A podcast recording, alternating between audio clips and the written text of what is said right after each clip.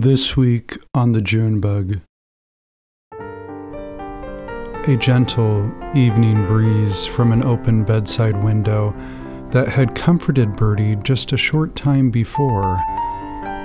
Now invigorated a frigid fear and apprehension within her. What, she wondered, would death be? Nothingness, cold, barren isolation? Would there be a life across the threshold awaiting her rebirth?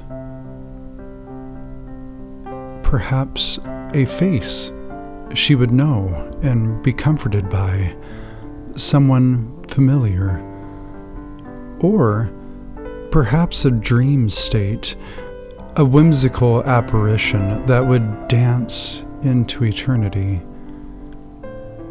Questions lingering on her mind.